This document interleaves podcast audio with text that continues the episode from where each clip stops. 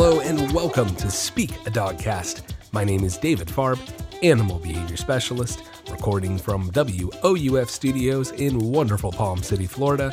Thank you so much for joining me today, and I am so happy to be here. Hope you are too. And on today's episode, we've got some great segments for you. First off, we're going to talk about crating your dog, all about how to crate your dog. We're also going to be talking about training tools, the wide variety of them, maybe some that are good, some maybe not so good. And our guest spot today is going to be fantastic. We have Dr. Jackie Lyle from the Stuart Sound Animal Hospital, so I'm very excited for that as well. We also have our breed of the week, of course, and our Q&A. Now, if you like what you hear, be sure you tell everyone you know, of course, and click that subscribe button. You can visit our website as well, www.speakadogcast.com. Find us on Instagram and Facebook, and enjoy today's podcast.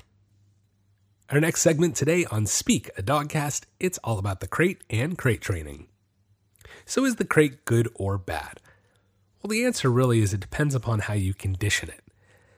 Now, I'm going to give an example, but before I do, here's my disclaimer. I have never done this, nor will I ever do this, and this isn't something in real life I am going to do. This is just for example, for an example's sake.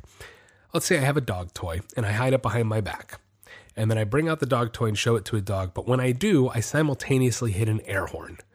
It's probably going to scare the dog a lot, right? Okay. Now, if I hide it behind my back again, bring it out again, hit the air horn again, it's going to scare the dog again. So by the third or fourth time, I probably would not even need the air horn. All I'd have to do is show him that dog toy and he'd run for the hills. Now, again, I would never do this in real life, but the point is, I've conditioned that dog toy to be a form of punishment, to be an aversive. Now, I highly recommend going and listening to one of my other podcast segments, Dog Psychology 101, where we talk a little more in depth about reinforcement punishment and what it means. Now, aversive, the word aversive, you might hear me say that, it's a fancy word for punishment. And, uh, well, the quick definition I can give you for punishment is anything an animal works to avoid. Now, me hitting that air horn and conditioning and pairing that stimulus with the dog toy was a form of punishment to the dog because the dog ran away, worked to avoid it, right? So it's a form of punishment. So the point is, I can condition anything, even something a dog like a dog toy, something that dog is supposed to desire and like. I can condition it as a form of punishment. Now, I wouldn't want to do that. And it's the same way with the crate. I don't want to condition the crate as a form of punishment. Some people do, and some people do it unknowingly. Um, but I don't want to condition the, the, the crate. I don't want to associate and condition punishment with the crate. I prefer to condition reinforcement and desired things with the crate. So it really goes back to just how you condition that stimulus, that the crate, um, what stimuluses you pair with it, desired or undesired, reinforcement or punishment, that's what's going to determine whether your dog views it as a great thing or a bad thing. Okay, so I personally use the crate as a place that they desire. And I think the crate is not only a really good tool for dog training, but a necessary tool. Crates can be used to help with things like, or eliminate altogether, separation anxiety, housebreaking. Uh, there's also the fact that down the road, if your dog ever needs surgery and you need to keep him off his feet, the crate is a great way uh, to put a boundary in place safely. And introducing your dog to the crate early and, and helping them understand that it's a desired happy place, well, that can really contribute to making that an easy transition for something like that down the road. So, the easiest way to get started when you crate train is, of course, if a dog is a puppy. It's a lot easier to tackle any behavior when a dog is younger versus being older. However, you can condition an older dog to accept a crate. I've crate trained all my dogs from my puppies through older dogs that I've adopted later in their lives, so it's possible to introduce the crate really at any age. And we want to start by making the crate a comfortable, safe space. And we can do that by maybe putting dog beds or some blankets. Maybe good to have a blanket that you've used so it has your scent on it. It's always good to have familiar scents and make them feel more comfortable. So, nice soft bedding is good. And even some dog toys are okay. I will say be mindful about what toys you put in there. You know, you should know your dog's chewing habits. You should know your dog if he's a chewer and he eats toys because obviously we don't want to leave them, um, you know, unsupervised with toys that could be dangerous to them. So just be mindful about what toys you're putting in there. Make smart decisions on that. Now, to get our dogs into the crate, we're going to use a leash. You want to take that leash, leash them up, obviously, guide the dog into the crate. Now, We can also use something called reinforcement sampling. I don't think that's something we've talked about yet. Reinforcement sampling, you've probably used it and haven't even realized it. Uh, you know, I take a treat and what do I do? I throw it in the crate in front of the dog. The dog sees it and goes, Yeah, all right, I'm going to go in and eat that. Here's a sample of the reinforcement you get by walking into the crate, reinforcement sampling. Now, it sort of sounds like a bribe in a way, and okay, maybe it is sort of, but not really. Uh, it can become a bribe if I rely on it. And what I mean by that is if you never shape the behavior away from that treat going in before the dog goes in, then the dog's going to rely on that. Because the one day you don't put the treat in there, what happens? Dog's going to walk up to the crate and go, uh uh-uh, uh, I'm not going in there. You didn't put the treat in. right? So we have to understand how to shape that as well. So I'm going to let you know my little secret on what I do here. Now, when I'm first training, yes, I use reinforcement sampling. I toss the treat in, the dog goes in and gets the treat. But the second thing I do is once he's in there and he's eaten that initial treat, I give him another treat in the crate. That way, he understands there's more coming and it's not just that initial first treat. So, next time around, I'll do the same thing a little bit of reinforcement sampling, then a little reinforcement afterward for going in the crate. And before you know it, the dog's going to be running in there before I can even toss a treat in the crate. And then I can shape it away by removing that first treat very easily. And even if they don't go in there, use your leash, guide them in, and only give the second treat. Before you know it, you can shape it away. You know, that's kind of how training starts is you have to you have to start with a little bit and then shape the behaviors into what you need it to be, right? So I take little baby steps like that.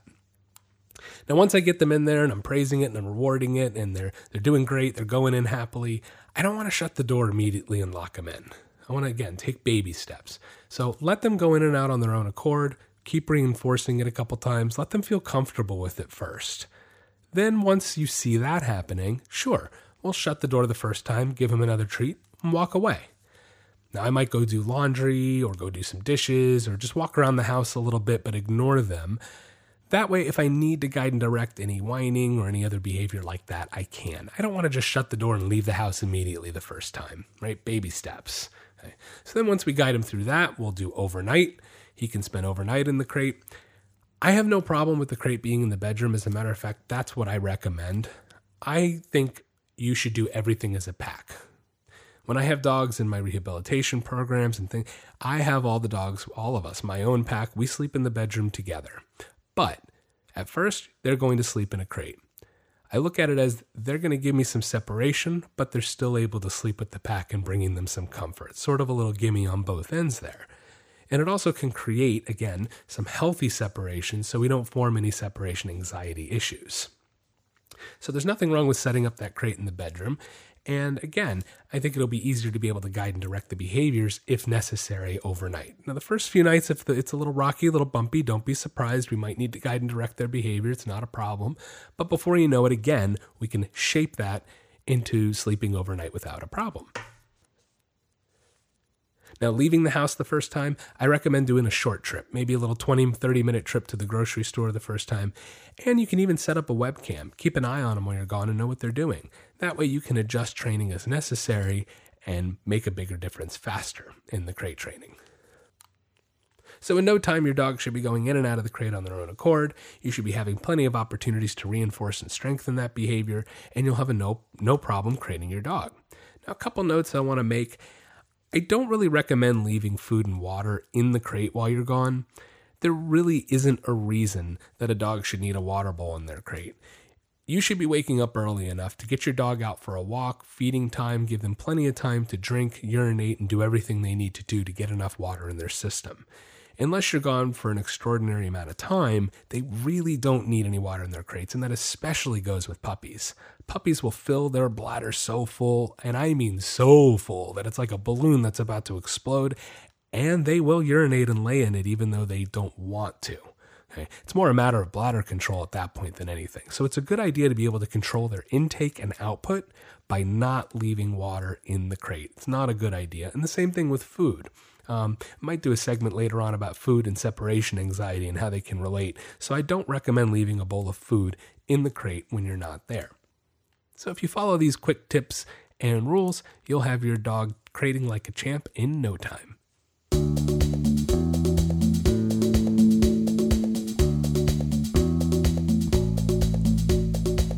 Are you tired of your dog barking all the time? Or maybe you want them to stop jumping on people when they come over? Or does your dog take you for a walk instead of the other way around? We can help. At The Nature of Training, we are committed to improving the relationships and lives people have with their pets. No matter what behavioral issue you are experiencing, from an unruly puppy to more severe issues, we can help. Offering a wide variety of services such as in home training, doggy and puppy boot camps, doggy day camps, boarding, and more. You can find more information by checking out our website at www.thenatureoftraining.com or you can find us on Facebook or Instagram at David Paws. We're located in beautiful Palm City, Florida, serving all of the Treasure Coast and North Palm Beach County. The nature of training, helping you achieve success with your pet.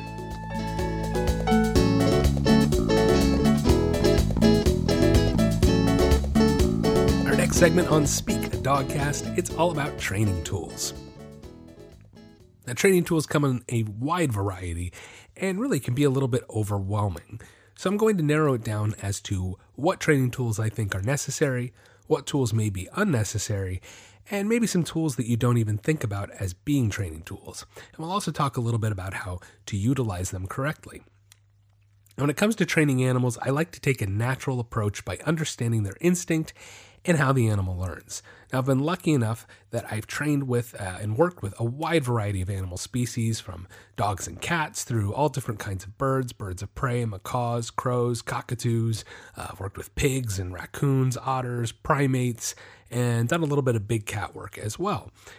And in getting to work with so, so, many different types of animals, it allowed me to better understand the science and the psychology that goes behind it. And I've discovered over the years, you know, every animal on this planet, every single one, every animal learns the same way. It doesn't matter if it's a person, a dog, a cat, a monkey, we all learn the same way. The only thing that changes animal to animal, species to species, and individual to individual is motivation. And being able to manipulate and control that motivation is what training is and what training is all about. And I have to have different tools to be able to do that. So I sort of look at training as it's it's like building a house, right? It's going to take a lot of different tools to get that house built. And the first thing we've got to do when building a house is lay a nice, consistent, and solid foundation. It doesn't matter what kind of animal I'm working with, we have to have a good foundation to work with. Once we have that foundation, we're going to put a brick on, then another brick on, piece by piece, layer by layer, until we slowly but surely get a nice solid house built. So, it's important to understand that we have to have the right tool for the right job. Now, if, if you're a construction worker actually building a house in real life and you need a hammer for a job, but you're trying to use a screwdriver, you're, you're probably not going to get the best results. So you have to know what tool to use for what job, and that's really important. And a lot of times when I first meet a client, I discover they aren't using the correct tool. They're not using the right tool for the right job, and of course, they're not getting the result they're looking for. So the first thing they got to understand is well, what is this tool and why am I using it? You know, most people don't ask that question. It's a gimmick that got them to buy this thing, or hey, maybe it looked like it made life easier, so that's why I bought this tool, or and they really don't understand what that tool is designed to accomplish, right? So it's important to understand again what tool you're using, what you're trying to accomplish with that tool, and is that tool going to do do that, right? So, again, when I start working with an animal, we want to tap into that instinctual psychology side. And in doing so, we need to keep it really simplistic. Most animals actually have very simple and basic processing capabilities. Okay. Well, we're talking about dogs right now, so that's definitely true. But let's not get into. We're not going to talk about you know greater apes or elephants or or dolphins or any of those animals with the much higher intellect and much higher processing capability, self awareness. Uh, we're not going to get into that debate today, but we're going to keep it simple today and talk about dogs. And dogs are very basic in the way they think. So I have to take my training down to their level in the way they think, in the way that they naturally understand and perceive the world around them. So then I have to take tools that they understand and can and uh, instinctually and naturally get and be able to utilize those tools. So what kind of tools are we talking about? Let's get on it. All right. we're talking about harnesses. We're talking about collars, leashes. That well, there's all different kinds of collars, right? There's there's nylon collars, there's choke collars, there's scent collars, there's shock collars, pinch collars, martingale collars. We have other tools such as crates, treat pouches, treats, dog beds, toys, tennis balls. All these different things are actually training tools, and how we utilize them, or maybe we don't want to utilize some of them, is very important. So let's start with the basics leashes and collars. My go to collar is called a martingale collar.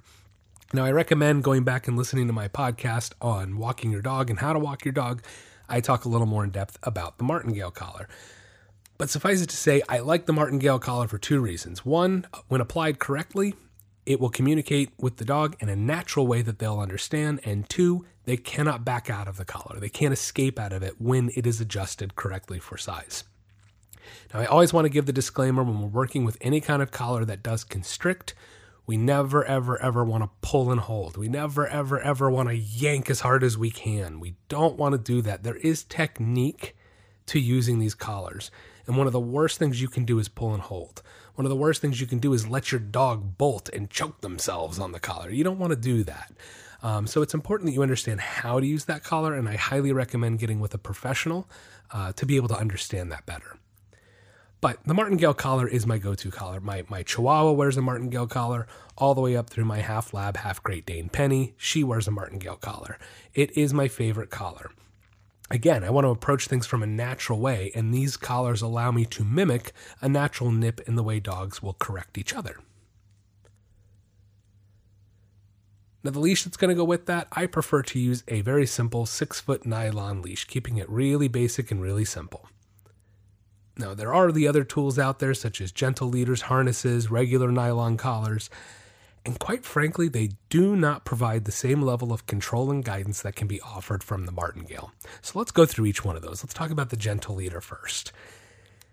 Now, it's not to say I can't condition the gentle leader to be a successful tool for working with my dog.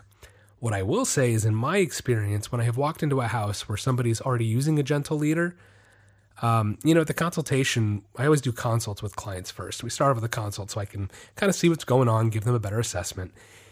And we, I like to go for a walk. And so I'll have them use whatever tools that they normally use so I can see how the walk normally goes for them. And the clients who put the gentle leader on their dogs, I, you know, again, this is just in my experience more often than not. And maybe it was the way the, the, the gentle leader was conditioned. But nonetheless, if I see it more than 50% of the time, there's a very consistent pattern going on there, and it makes you go, mm, maybe this isn't the right tool for the job. Anyway, when they go to put the collar on the dog, or excuse me, the, the gentle leader, the dog almost shuts down. I can't tell you how many times I've seen it where the dog is like all happy and fine, and then they bring out the gentle leader, and all of a sudden its tail tucks down between its legs, its ears go back and down, and you just see its whole body language just kind of diminish. I, and again, I don't know if it was how it was conditioned. I wasn't there when they first started using the gentle leader.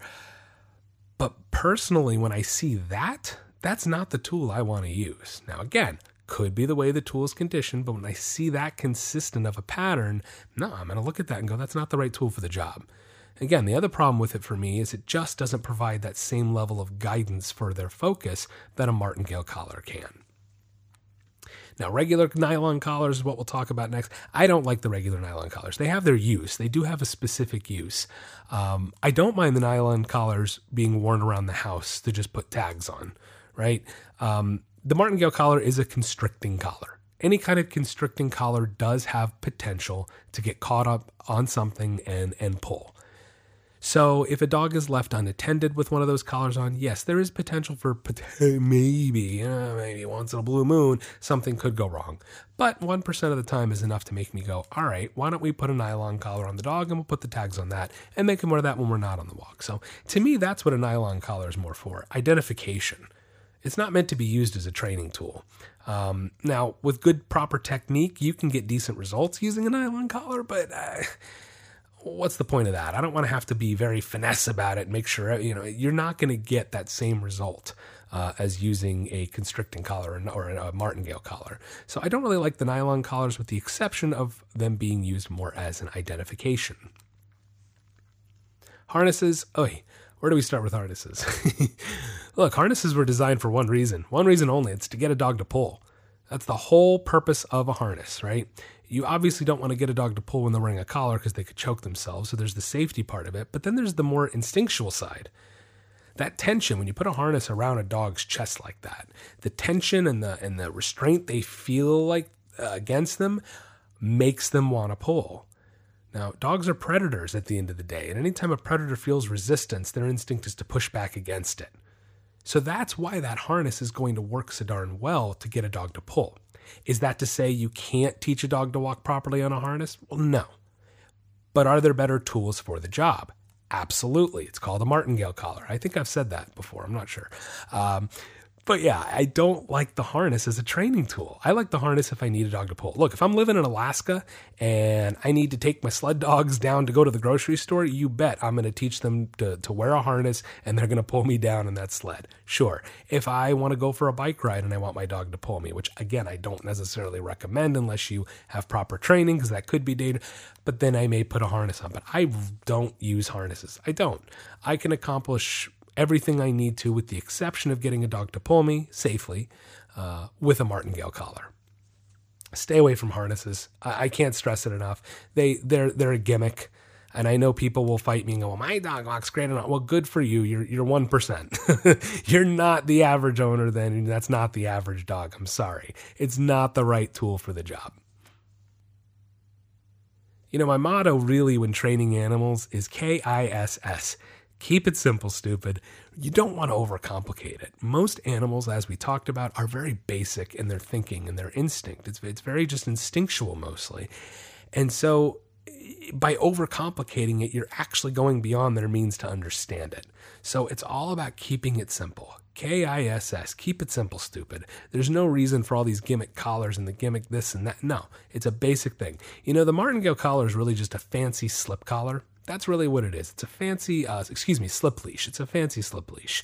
Uh, and we've been using slip leashes as human beings for thousands of years on livestock, on dogs. Um, and there's a reason we used the slip leash for so long, and it's for the simple fact that it works. That's why. Martingale collar is a slightly more advanced version of it, and that's why I use it, because it works. So let's talk a little more about some other tools. Maybe let's get into the retractable leash. Please do not buy a retractable leash. If you have a retractable leash and a harness, you need to go to the pet store right now and go get a martingale collar and a six foot nylon leash. I'm going to tell you a little story about a runaway, uh, excuse me, retractable leash. They're also called runaway leashes. There are multiple names, but the retractable ones, the ones that go out 20 feet and then you can, you know, push the button and it retracts back in. So here's the story. I had a guy who called me about his German Shepherd who was aggressive toward other dogs.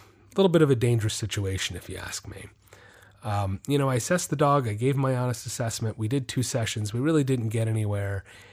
Oddly enough, he was a lawyer, and you would think a lawyer of all people would understand the liability and the danger that goes into having a dog like this and not wanting to train or fix its behavior, do or manage its behavior better. So he used to walk this German Shepherd on this thin little runaway leash that could go 20, 30 feet out in front of him. Now, we walked in the same area. He lived in a neighborhood around the corner from me. And there was this one corner that you would take, and it had this big 10 foot wall. And when you, you could not see around the corner of this wall until you were literally around the corner. And what would he do? He would walk his dog 20 feet, 30 feet out in front of him. So this dog would turn the corner before he would.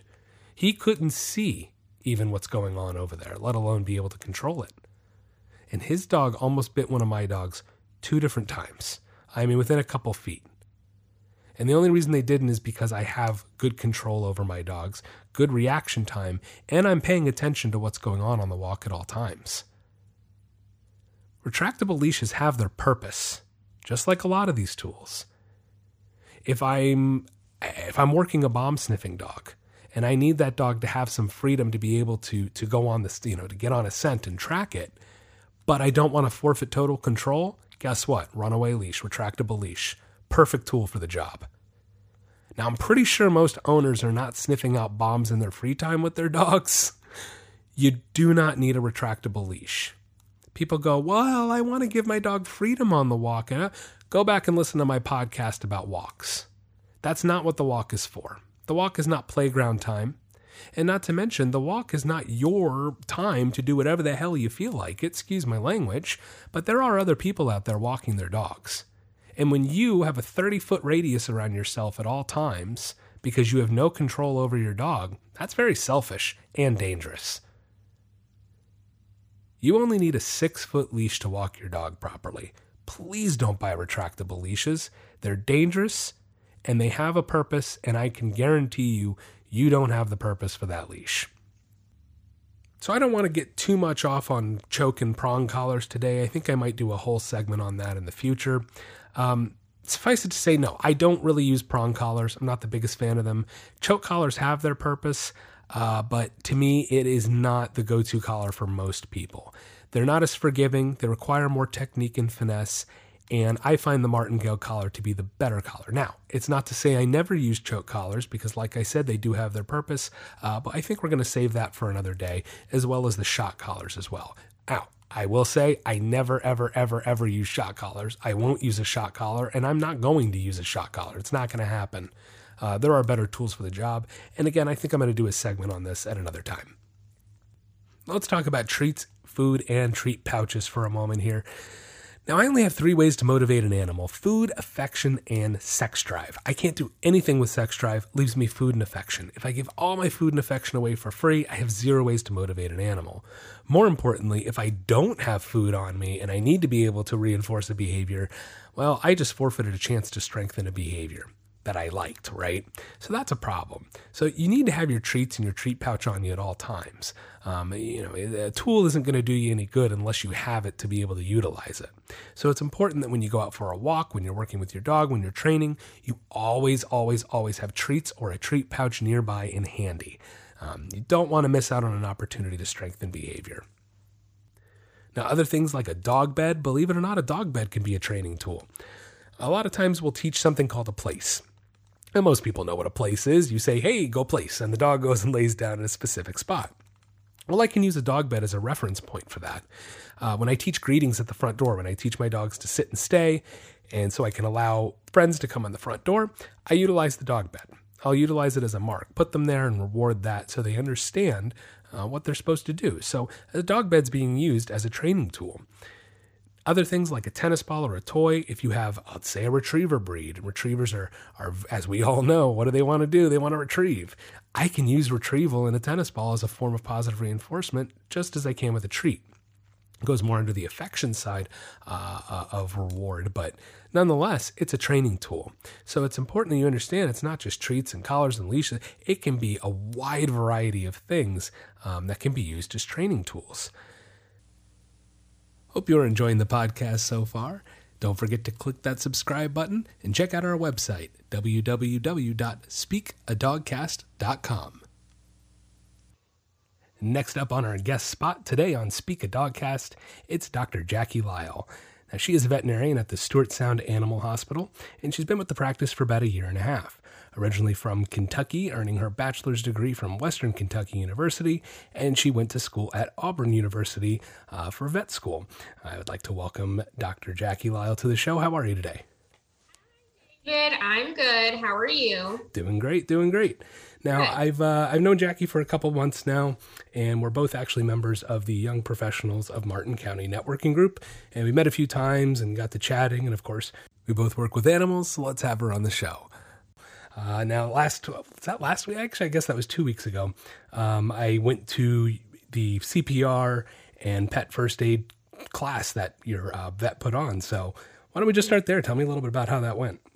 Yeah, so um, we kind of just wanted to do a little community outreach event. Um, it was open to clients, of course, but also to you know different people in the in the community to just sort of meet us and then also learn, you know, a little bit about um, not only CPR, but, you know, a lot of emergency events that that clients can come into contact with and, and should be prepared for, um, you know, as, as far as what to do and how to get your pet the best um, safety and, and um, you know, treatment as quickly as possible. So I think it went really good. We ended with a cute little dance um, to the the CPR song. What is it? What is that? Staying song? alive. Staying alive. Yeah. So um, it was super fun and uh, glad that we got to see a bunch of our clients again and uh, just kind of reach out to the environment and uh, you know talk to some some other new people as well. Um, but it was good. Yeah. Yeah, no, it was really great. There was a lot of uh, awesome information, and I, I, I, thought it really was an excellent event. Uh, it was cool. Thank you. Yeah, yeah. So you know, we got to talking more, and um, you know, what? Uh, why'd you become a veterinarian uh, to begin with? Um, I feel like people ask me this all the time, and they like want this big, cool story or something, but. I really don't have a, a profound um, like event that happened. I think that as a young child, I was just always kind of drawn to animals. Um, I guess a good example is like I remember as a kid going to my grandparents' house for Christmas and like all the kids, you know, being so excited to play together. And all I wanted to do was sit on the floor with the dogs and like hang out with them the whole time. So I don't know if that made me a super weird, like child, but it grew into me just having a really strong connection with animals. And um, I guess I just sort of didn't really see myself working in any sort of other environment other than you know with with animals and specifically dogs. Um, and it's just sort of where i ended up and um, i love every day of what i do. So i, I guess it worked out. Definitely. Yeah. no I, I hey i can relate to that. You know it wasn't like this uh profound thing that stuck out in my childhood like hey i have to go work. With i mean i figured it out yeah. like 23 but exactly like you said there's there's kind of i would say a lot of these little animal stories that add up in my head that i just yeah. are, are such vivid memories yeah. um yeah and so there was that connection with animals that you had and yeah. you know I, I, definitely relate to that but it's not like oh you know i was going to go be a vet or a zoologist or anything yeah. like that so i think that you know also I, the the dog that i had growing up um you know yellow lab the most loyal dog anyone could ever have and she was just became a very very big part of me growing up and and getting through a lot of things. Um you know hardships and just you know silly things you have to deal with as a kid.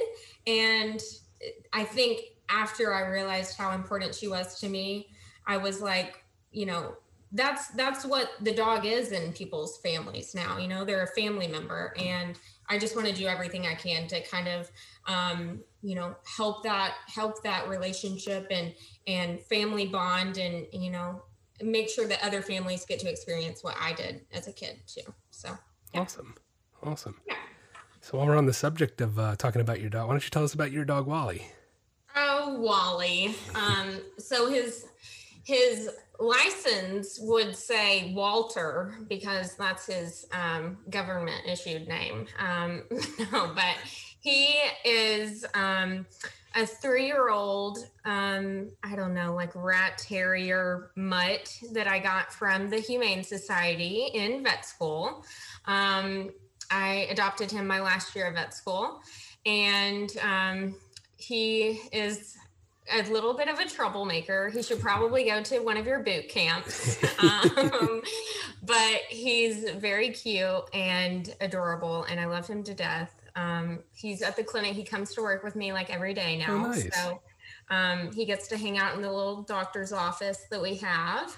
Um, but yeah, he's a little bit of a troublemaker. He's eaten Dr. Pike's uh, breakfast a couple times. Uh-oh. And so yeah, he yeah, but it's great. He's doing good. He's great. Everything's good. Yeah. Nice. so why don't you tell uh, tell us some more about you know the the animal hospital? Tell us more about Stuart Sound Animal Hospital and the staff and what you guys yeah. do. So um, let's see here. Dr. Steers is the owner. Um, so it's obviously a, a small animal um, family community practice, uh, privately owned by Dr. Steers. Um, and he started it way back in 1997, which we were obviously at a, we were at a different location at that time. Mm-hmm. And then um, he built this new location that we're at now back in 2013. Um, and just sort of the practice kept growing, growing, and um, he added on Dr. Rowley and then also Dr. Pike. Um, and so I am the fourth vet. Um, so four doctor practice, um, open every day, including Saturday. Um, and I don't know what else do you need to know. Small animal practice. We we you know, pretty much general small animal um, things like preventative medicine. You know, sure. we do vaccines, uh, spay, neuter. We can do a lot of other surgeries as well. Um, specifically, Dr. Rowley is really good at a lot of sort of more. Um, uh, uh, specific surgeries that some general practitioners can't do. Um, and then, of course, we offer things like dentistry, and we have the dental radiographs and all of that good stuff that you want for for your dental cleanings. Um, we also do a little bit of alternative medicine. I was curious to hear um, more about that. Yeah, so that's Dr. Rowley. She um, and I'm I'm also interested. I did a in vet school. I did a little preceptor with um, someone who only did alternative medicine. So we certainly dabble in that a little bit. Mm-hmm. Um, including um, acupuncture. She also is certified in Chinese herbs. Um, so it's a very good way to kind of supplement, you know, um, on top of our, you know, sort of traditional therapies and treatments sure. um, for all kinds of different diseases. Um, we also uh, do, you know, ultrasounds and, and different things like that. Um, laser therapy is a good sort of, that's also sort of alternative therapies mm-hmm. on top of that. Um, and then we also do like boarding and, and all kinds of stuff like that. So um, we, we offer a lot of things and can certainly, um, yeah. that's great. No, that's great. So you know, with everything COVID and all that, um, how are you? How are you? How have you been dealing? Are you guys back to normal? Are you sort of somewhere in between right now?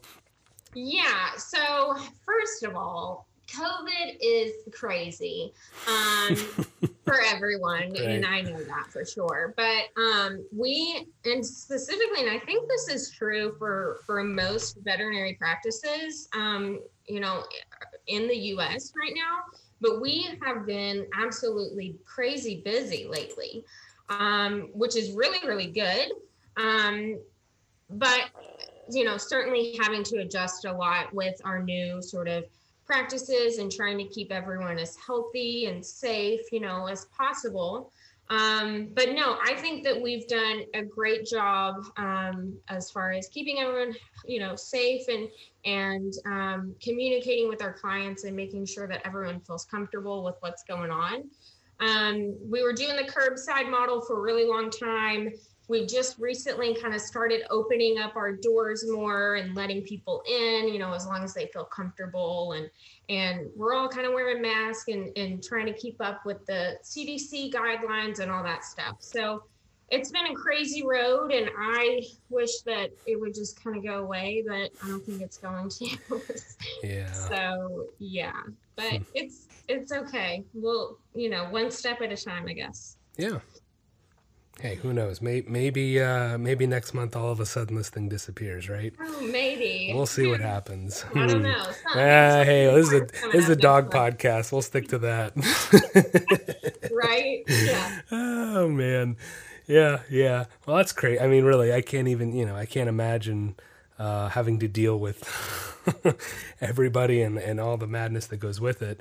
And yeah. you know, it's funny is I'm expecting I'm expecting the phone calls as soon as everybody really fully goes back to work. My phone's gonna ring off the hook because I'm gonna have separation anxiety cases, you know, oh, coming God. left and right. Everybody's been home with their so dogs, true. right? Um, and that's why you guys are probably seeing the calls right now because everybody's actually home and probably just you know a little paying a little bit more attention to their pets and just interacting, yeah. touching them more, feeling and realizing you know you might find something that's cause for concern and Yeah, I think so. it's a lot of it is that they're watching their pets more often and yes. maybe noticing things that they wouldn't have noticed before. Definitely. And I think another part is that a lot more people are working from home mm-hmm. and they don't get to go out as much and go to restaurants and they want somewhere to go. So well, like, you... okay, well, I guess I'll get my dog's vaccines updated. Exactly. You know, hey, I I had I had a great time with your office at your event. So I mean, I get it. You guys seem like a lot of fun. So it's no, great. We are very fun. no, yeah. it's good. It's a good thing. So yeah. I'm not. I'm certainly not mad about being extra busy. Um, sure. And good, I love seeing problem. clients. I've loved you know having people come back in i really missed being able to talk to my clients in person and oh, yeah. you know seeing what they've been up to and and all of that good stuff so i'm glad it's somewhat getting back to normal definitely definitely yeah and you know i've been going back into homes again and couple months now, honestly. Started with the masks on, and you know, I mean, right. most most of what I do is outside anyway. Um, yeah. So it's a lot of it's social distance itself, I guess, yeah. by what I do. Um, but yeah, yeah, no, that's crazy. But yeah, yeah. you know, your, your vet office seems great, and I I loved. I was poking around the website the other day, and I, I, I, was very pleasantly surprised because you know most vet offices it, it, obviously it's got the bios and tells you about the services and you guys yeah. have a whole slew of amazing information i was I, it was awesome they have all this great info about dog anatomy and cat anatomy and you can actually click and learn about yeah. circulatory system and i mean it's awesome it's so cool and then they have breed information on all these different breeds and um, it really is just a treasure trove of yeah. good info for, of, of, for pets. So you know, you uh, what what is the website again? Um, it's stewartsound.com. I think is I think it's that simple. Oh, I put you on um, the spot. yeah, I think, yeah, I think it really is stewartsound.com.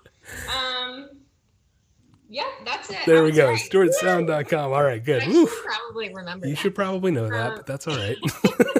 yeah, so it's stewartsound.com. Um, honestly, I didn't know we had that much information about the circulatory system. It, but may, I will tell maybe I exaggerated on the circular. But I mean, there was there was a lot there. There really was. There was a lot about the anatomy, and it was yeah. interactive, and the fact that you could click it, it really cool. Yeah. Um, again, yeah. most you know most vet offices, like I said, it's basic info, so that's it's awesome. I think stuff. a big part of what we do here is really trying to help communicate with clients and, and educate and them educate, on yeah. sort of what's going on with their pets. And I, you know, that's sort of a, a big reason of why we did that community outreach event. Um, but I, you know, at the same time, every time I diagnose a pet with anything, um, especially you know if we take x-rays of you know the abdomen or something and and you find something i bring those x-rays in the exam room and i show them you know i show the clients this is what your dog's dealing with.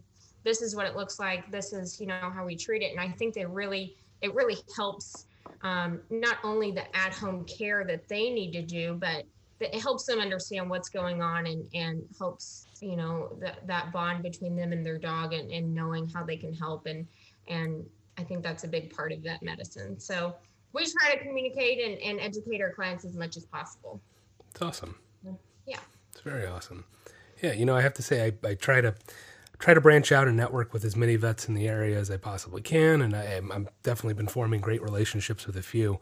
And you know, I say to everybody out there listening, um, and I mean this in a complimentary way to them, to you guys, and and um, shop around for your vets.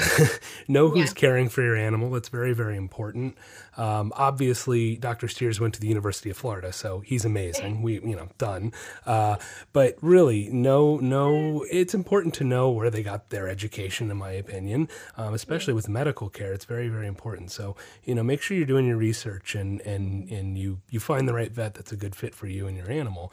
And obviously, Stewart Sound sounds like it'd be a good fit for just about anybody, which is awesome. Well, uh, thank you. That's yeah, certainly yeah. a compliment. So yeah.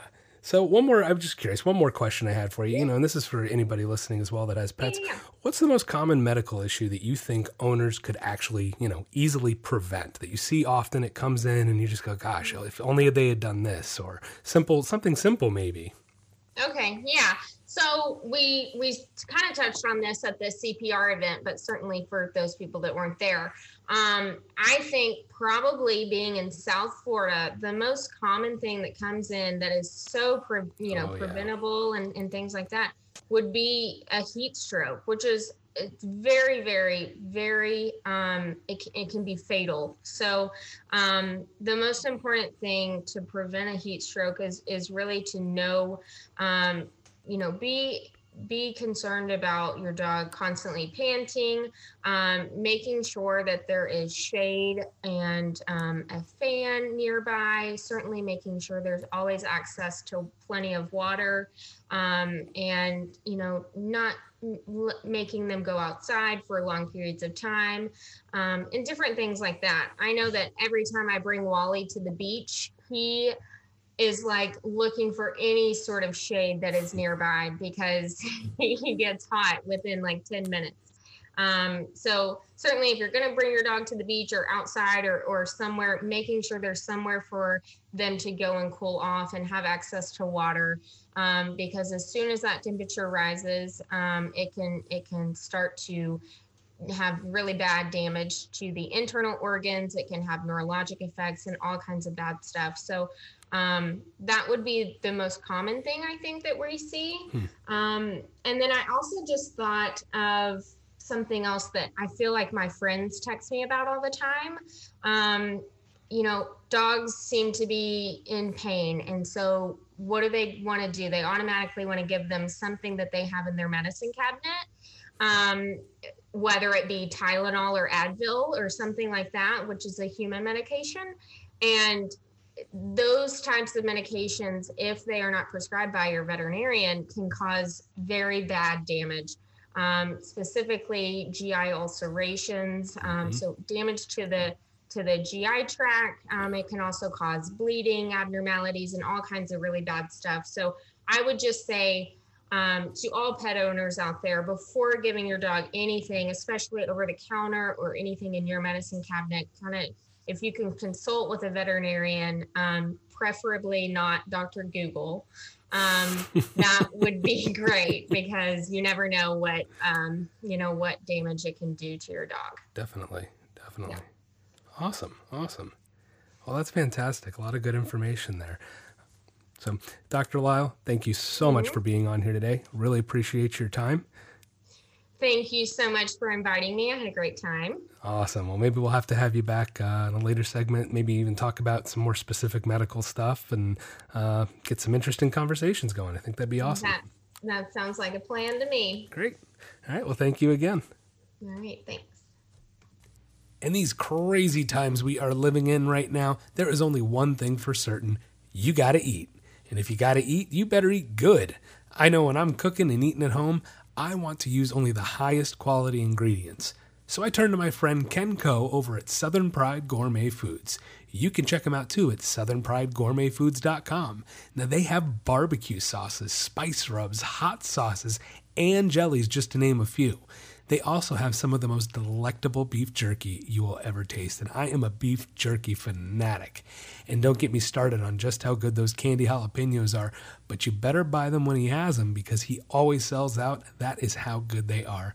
They also have the most authentic and pure olive oils, only made with the good stuff. Now, most olive oils that you get at the grocery store, they're mislabeled and misleading. They're a mixture of different oils. They're not the pure, good olive oil that Ken gets. Now, when you buy from Southern Gourmet Foods, you know you are getting a quality product from a quality guy. Ken knows what he's talking about, and he better. He's been doing it right and doing it right for over 50 years.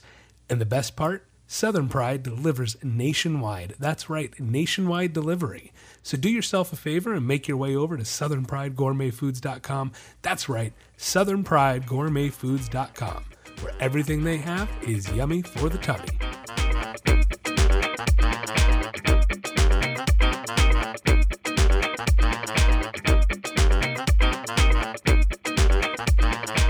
Next up on Speak a Dogcast, it's our breed of the week. This week's breed of the week is the Labrador Retriever. Now, the Labs are medium to large sporting dogs. They are very hardy and sturdy and also have a very strong body. Now, Labs are fun and very happy dogs that are great for families, but with that, they bring high energy and a need for a lot of exercise and stimulation. They need a job and they need to work and work hard. Daily walks are an absolute must, and consistent training from a young age. Labs that are left to their own devices, well, we all know they can become destructive and anxious, and of course, those are undesired behaviors we want to avoid.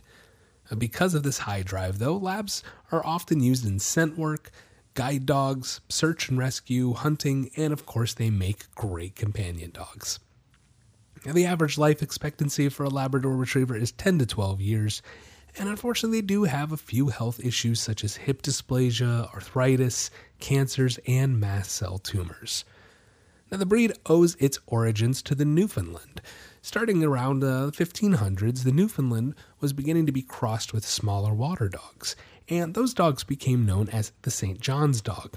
These dogs excelled at jumping into icy waters and retrieving fish that had fallen off hooks, and they'd also actually pull in the fishing nets for the fishermen as well.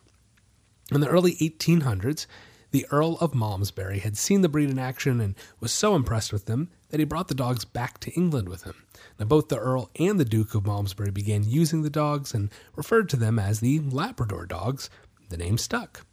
The labs were then developed and refined, crossed up potentially with some flat coat retrievers, among other dogs, and this is how they came to be the breed that we recognize and love today.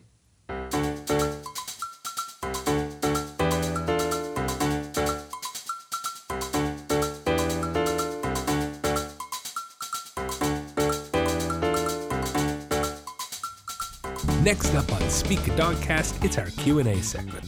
Now hopefully in time this will evolve into a listener Q&A, but for now I've prepared some of the most common questions I get about dogs and I'm going to answer them. First question. What kind of treat should I be using for training my dog? Short answer, a soft chewy treat. Crunchy treats can create a mess and create distraction, so you want to use a soft chewy treat. I prefer a brand called Pet Botanics. They make an excellent treat that's very small, easy to use, and comes in a few different flavors. Next question Are there hypoallergenic dogs? Short answer no. No, there are not.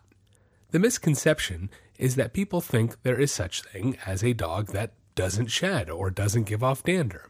And really what it is is dogs some dogs have fur, some dogs have hair. Majority of dogs have fur and people are usually allergic to fur dander. If people were allergic to hair dander, they'd walk around sneezing all the time just being around people. So, what designer breeds and designer breeders have done is breed a dog with fur and a dog with hair in order to cut down on the amount of fur dander, and most people with dog allergies are more tolerable to that. Is it hypoallergenic? No. No, it's not. Next question. Just how good is a dog's nose? Short answer well, the average human has around 5 million receptor cells in our nose to take in scent. A dog, on the other hand, has around 220 million. So you can imagine just how much better their sense of smell is.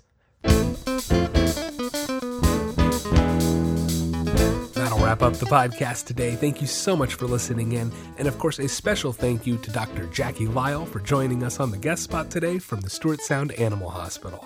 If you guys like what you hear, don't forget to tell everybody you know. Click that subscribe button. And if you have any questions for the Q&A, you can email us at questions at speakadogcast.com. In the meantime, have a wonderful week and don't forget to get out and walk your dog.